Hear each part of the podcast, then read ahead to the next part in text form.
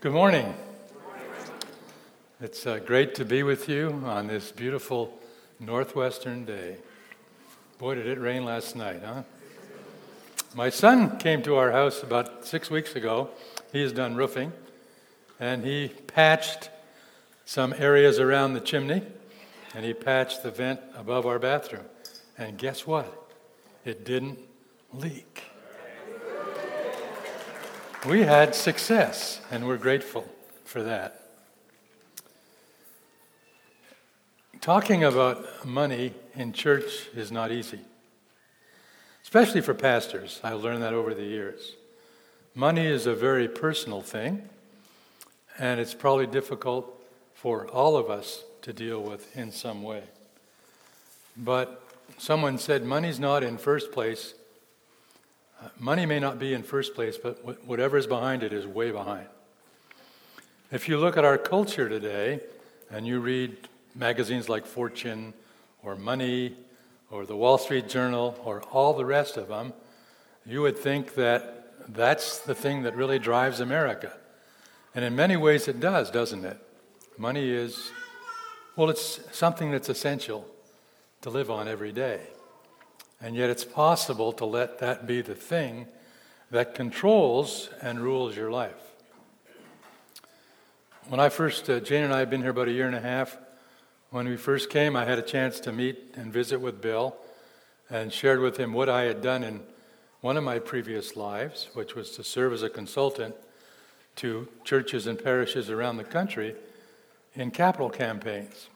Now, you know, and you're going to hear more about it at the business meeting, that our church has pretty well reached its limits in terms of physical space and also in parking.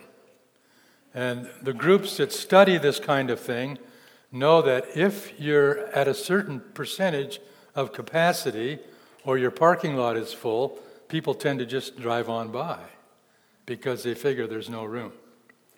And if there are people in our community, both Yacolt, Amboy, and surrounding, who need this kind of teaching and fellowship and prayer, then you hope you can have the facilities to serve them. It's all about ministry.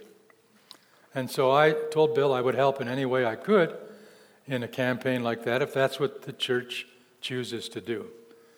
And so I also told Bill I have, in working with churches and parishes, I've put together an, an exposition of 2 Corinthians chapters 8 and 9, which are the two chapters that Paul deals with giving.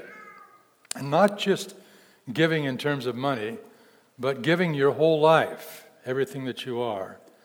And that's what I want to address the next two Sundays. But first, and if you have your bulletin, I, want you, I hope you have something to write with. And you might feel this is redundant. If you don't, there are pencils back there. But you know, I taught school for a number of years, and when you study teaching, you learn that if people hear it, they remember just a small amount of it. If they write it down, that increases the level of understanding. If they then share it with someone else, that increases it even more. If they actually have to teach it to someone else, that even takes it further. Um, as Bill said, we're a part of, Jane and I are part of two growth groups. And we had a great time on Thursday in both the afternoon and the evening group. Our afternoon group is me and six, seven ladies. Yeah, it's called a harem. No, I'm just teasing. ah, shame, right, shame on me. Lynn's in the other one. Wait till I get to you, Lynn. But you know, when we went around and talked about the Word of God, it was great to hear of the individual programs that people have to read God's Word. Because historically, the groups that do the surveys over and over find out that most people don't even give the Word of God two minutes a day. Now, if that's the heart of our life based on what we sang, how do you survive on two minutes a day? How would we do on physical food on two minutes a day? Not too well. But I was just pleased with that. And then our evening group, which meets at Bill and Judy's Masons, we went around and in general, everyone had some type of program to read Scripture. And what I'm going to share with you about Paul's teaching in Corinthians is really rooted on Scripture. And if we don't have a heart, or we're lazy, or we're distracted by money, or things, possessions, it's hard to get to what God really wants us to do. It's easy to ignore. So, in keeping with what Bill shared with us last week, I'm just going to review those words, and you can write them again, because some of you weren't writing last week. I watched. so, Bill shared that the benefits of God's Word and the counsel of God's Word are critical in our lives. So, it's the benefits of God's Word. And he, he describes some of those benefits that enter our life every day. And you know what? If you're like me, I think most of us are similar, what I put in is what comes out, right? And I try and make the Word of God a, a, vital part of my daily life. And you know what God does? He brings, maybe not the exact words, but He brings the thoughts of His Word to my mind every day. Or I may be driving in my car and I remember Scripture, and in addition to that, I learned hymns when I was a child. We had a hymn book, which is passe today, and I'm not saying that's good or bad, but uh, I still have my father's hymn book that's 86 years old. And I sing that in the morning to myself so Jane doesn't run out of the house. But hymns that are focused on God's Word also reinforce God's Word because most of them are based on the character and the person of God and Jesus Christ. That's pretty good food, folks, believe me. And then Scripture is God breathed and equips us for godly living. When we say Scripture is God breathed, and it's, uh, it's, the word inspired is not a good translation. Inspired means you put something into what's already there. But God breathed meant those very words came from God in those original letters and manuscripts. And it's amazing that after 3,000 years, the accuracy of all those books and letters are better than anything else in ancient literature. The, the textual support for the New Testament is better than the support for William Shakespeare. And that came, what, 1,500 years later? It's amazing because those scribes and those authors perceived they were handling something pretty special. It was the Word of God that was breathed out from God's own mouth. So pay attention to it. Don't make um, excuses for not reading God's Word. Make sure it's regular, that it's a routine that you do. Now, for me, the morning is the best time. For some, it's the evening. For some, it's whenever. Some listen to it in the car, on the radio, on an MP3 or a CD. Whatever you do, have a regular routine for God's Word. Otherwise, it's pretty hard to hear God when you don't have His Word hidden in your heart. God has always existed and He is perfect. He's always existed. I believe in, I'm not a scientist, but you know, you really have two options for the origin of things. One is to be a materialist, where you say everything is matter's always been here or you believe that there's an infinite God who's always been here. And when you look at people just sitting here, it's hard for me to accept that we just came from hard matter and you now have a human being. I don't care how many billions of years you give it. To get from the non living to the living to a human being is a huge stretch. And you say, well, I, you know, it's hard to believe that there's a God who's always been there. Well, it does demand faith. But I think when you exercise that faith, as the writer to Hebrews said, God, you first believe in Him, then He rewards your faith. It comes in that order, and I think that's very important. God came to atone for our sins, and the church is the apple of His eye. Jesus said, I've come to do your will. And he set his face as a flint to the cross, and he never turned aside. He didn't waver in the purpose that God sent him. And the church is the apple of his eye. Now, we are a local church here in Yacolt. And we're a part of probably thousands upon thousands of local churches all over the world. We are the apple of his eye. God doesn't care if you drive a Ford or a Cadillac or you live in a fancy house or a tent. We are the apple of his eye. Now, I tell you, if that's not humbling, I don't know what is. That the God of the universe looks at Mike and Jane and Debbie and Jim and says, You are a part of the apple of my eye. That ought to make you a little bit proud, right? That God loves us in that way, in spite of who we are. A healthy church has every part working because we're likened to a body. And I notice you have crutches this morning, young man, so you have a part of your body not working. What happened? You rolled your ankle. Now, does it affect the rest of your body? Somewhat, but it does, right? You can't just isolate it to the ankle.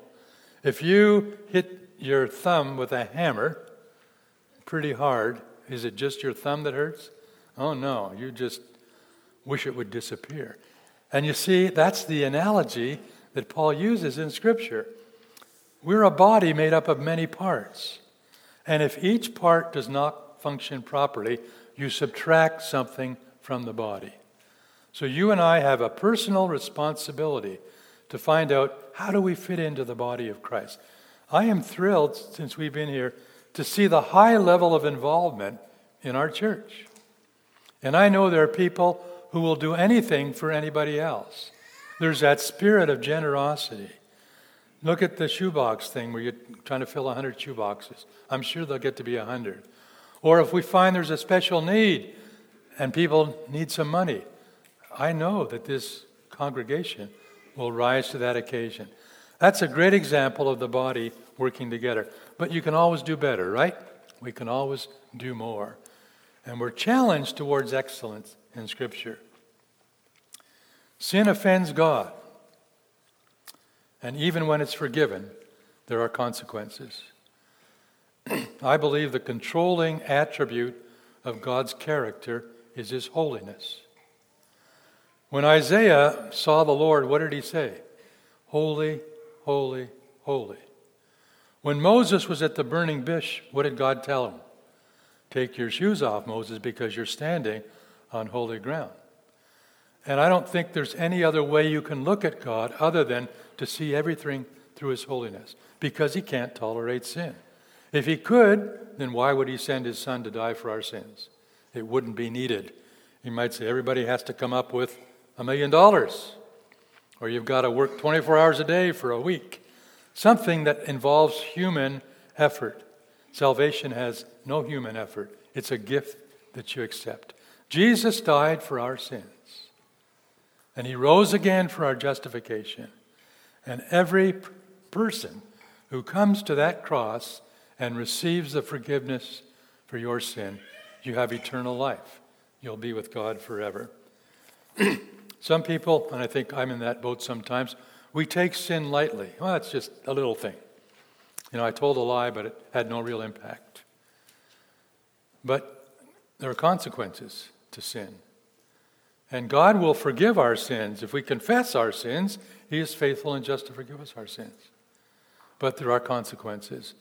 And I think a great example of that is David and Bathsheba. Because David lost his son because of that sin. God took him to heaven.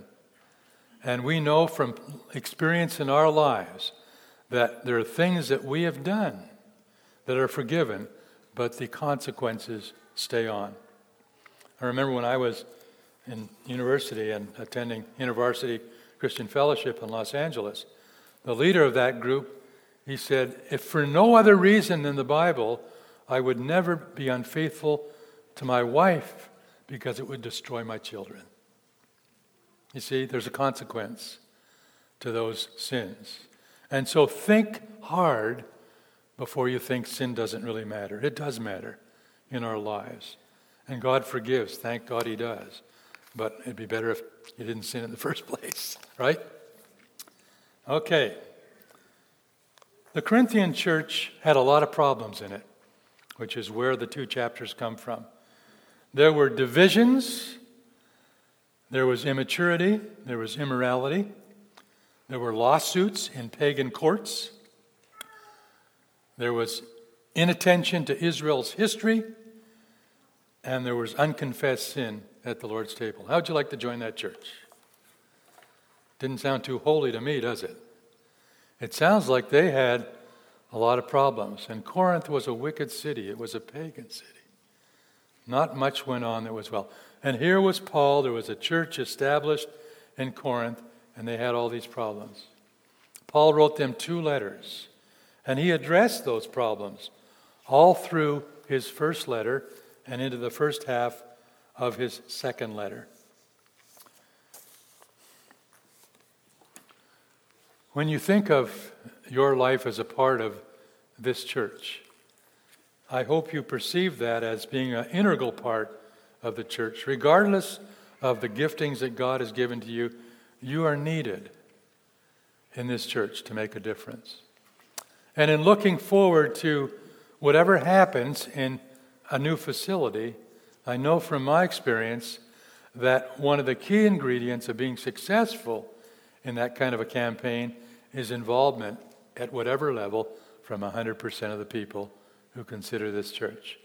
It's not a deal where you say, well, you know, we've got Bill, we hire, and we've hired Joe now, and we've got Carrie in the office, and we have elders, and we have deacons, and we have the head of men's ministry and women's ministry, and we've got a missions commission. Well, if you add all those people up, that may be what, 25% of the body of believers here. What about the 75%? And you're involved in other ways. But to make this successful, all of us are going to have to raise the ante in terms of our own time, talents, and treasure. In, if you would turn with me to 2 Corinthians chapter 8.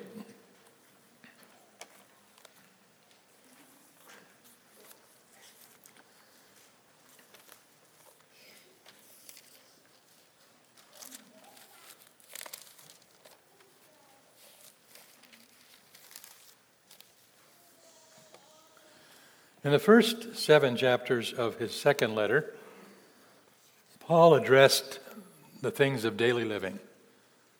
He want, in the first letter, he dealt with errors. In the second letter, he's dealing, now what do you do? How do you live as a believer? And so in those first seven chapters, he addresses all that. You know, he wrote almost half of the New Testament books. Paul was a well educated man. That's not necessarily why God chose him. But he was a Pharisee. He was at the top of his, of his profession. And when he met Jesus on the road to Damascus, he was humbled. And he said, Lord, what do you want me to do? And Paul became a believer. And he left aside that horrible life where he was, was actually chasing down Christians to kill them. And remember in Acts chapter 8, when they killed Stephen, where did his garments go? At the feet of Saul. And so Saul was not a good guy. But when you look at what he wrote in those letters and what he writes in Corinthians, that turnaround is amazing, only done by the Holy Spirit.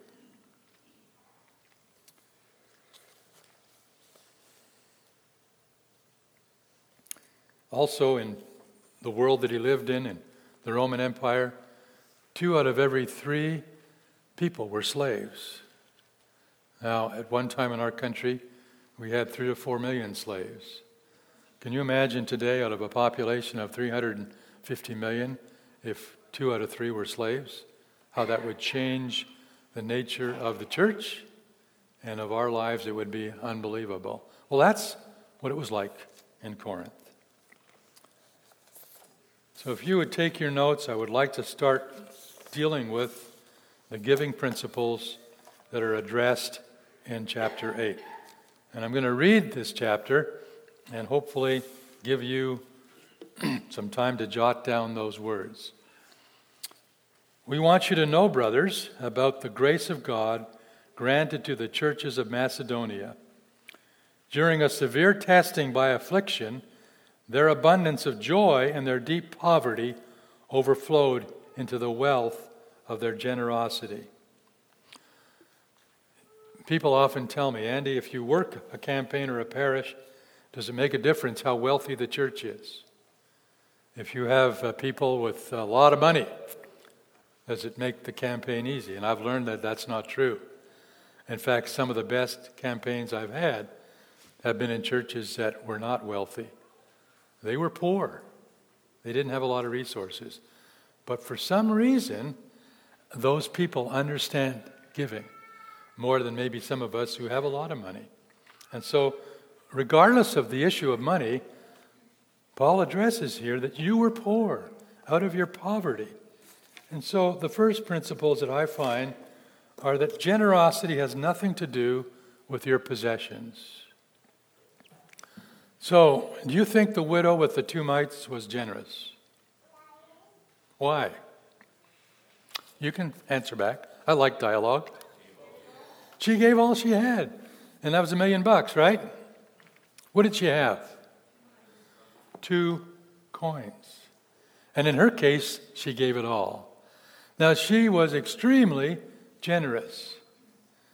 I worked a campaign with a gentleman who was one of our leaders, and he had made a gift of uh, $10,000. He'd written a card for $10,000. And then during one of our dinners, uh, a single mom stood up with two children, and she shared the process she had gone through to make her commitment to that church in a campaign.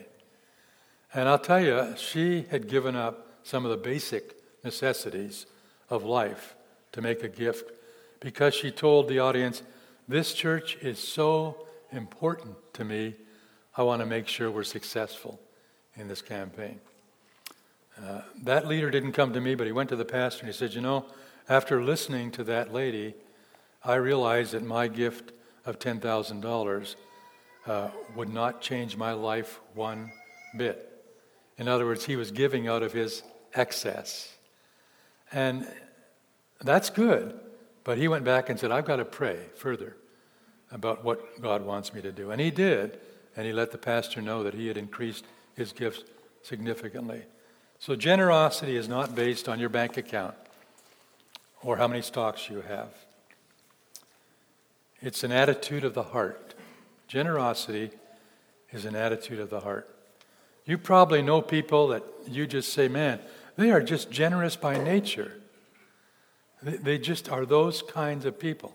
And you've probably met people who are, you know, kind of stingy. they hold back. Who would you rather have as a friend? I think probably those who are generous. So the challenge to us is that it's not how much you have, it's what's in your heart. So when you do giving, remember those principles. Let's keep on reading.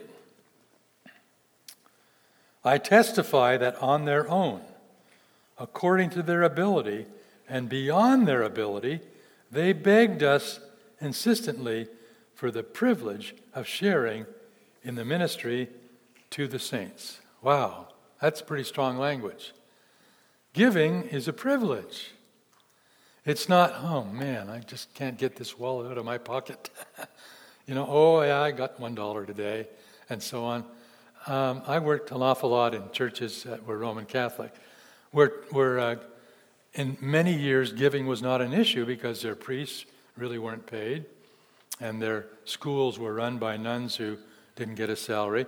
In other words, and, and Helen knows this, the need for a lot of money was, wasn't there. And when that changed, a dollar just wouldn't do it. and the whole level of what you had to give to sustain God's work changed because of that. So, number two, giving resources to others first involves giving yourself to God. How do you give yourself to God? What do you do to give yourself to God? Well, I think it starts with recognizing who He is and the great gift He's given to us in salvation and a willingness to be a part of His Word, to be a part of a local church, to say, I'm in this for good. This is the heart of my life, to love God and to please Him in whatever I do. If that's our attitude, then giving to others becomes much simpler and much easier. Let's keep reading.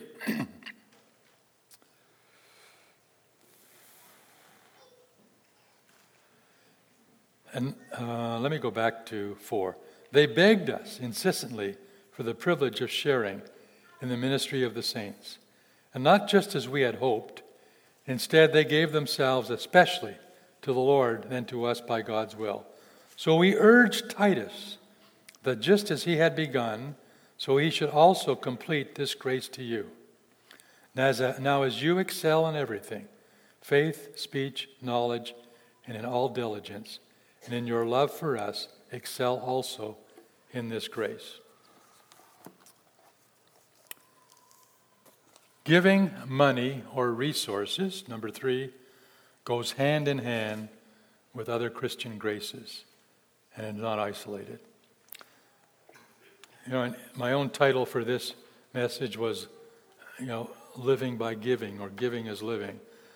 And I would hope to communicate this morning that money is just one isolated part of what we give. Paul says we give of ourselves first. So if you look at this congregation, how do we give apart from resources? Anyone, what do you do when you give to this church apart from your resources? How do you do that? Okay, your time. What else?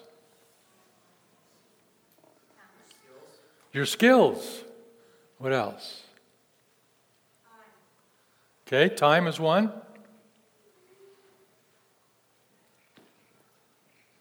Anything more specific? Prayer. We haven't touched on prayer, but prayer is that communication back to God. Can you give to your neighbors through the church? People you live next to? I bet a lot of you do that. I know some of you live close to people that are older or not able to do the things they do. I know that some of you provide meals or firewood or labor. There's probably, if we were to know that all that goes on in this church, you'd see a huge web of interconnectedness from one member to another. And I believe that's the heart of Christianity. And I think when we do that right, it makes it a lot easier to deal with money. It's not a long sermon, it's probably too short.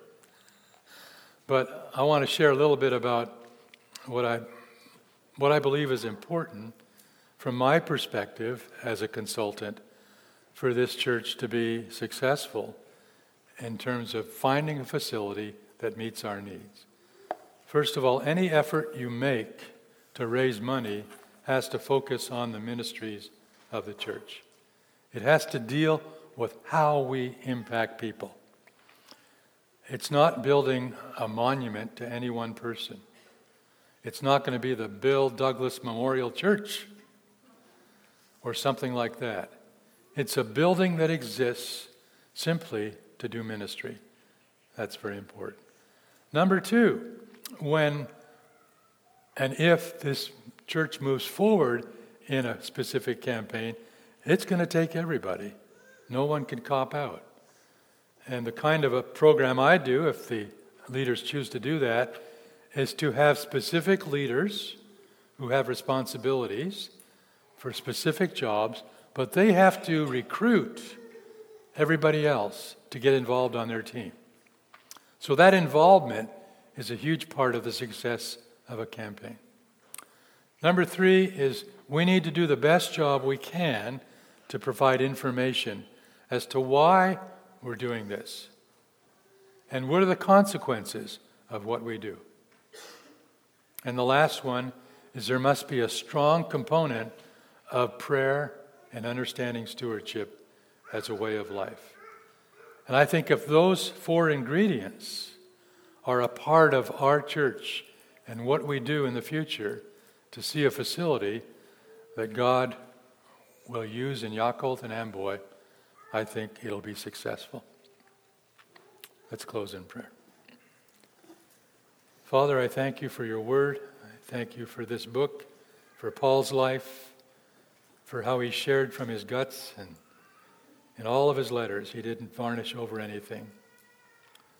We thank you for the examples that are given to us all through Scripture of people who learn to give in a generous way. We thank you we live in a community involved in a church that I think does a great job with that. Help us as we have a business meeting today and look to the future that you would guide the leadership of this church to know exactly what you want to happen here. We ask it in Jesus' name. Amen.